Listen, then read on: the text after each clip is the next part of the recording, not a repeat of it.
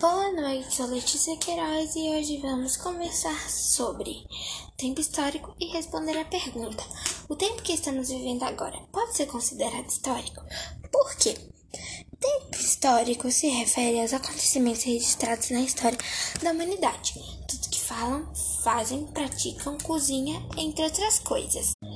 O tempo histórico são os acontecimentos que marcam um povo, uma nação ou às vezes a humanidade é utilizado pelo historiador para perceber as modificações de uma sociedade na forma de se organizar, na política e na economia. A pandemia da Covid-19 é um acontecimento que marcou a humanidade, portanto, será considerada um tempo histórico. As sociedades do mundo inteiro tiveram que se reorganizar para viver em um novo normal.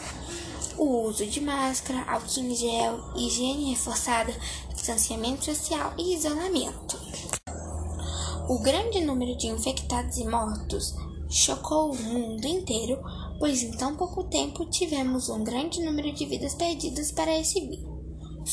Tudo isso afetou a vida das pessoas, a economia dos países e a política.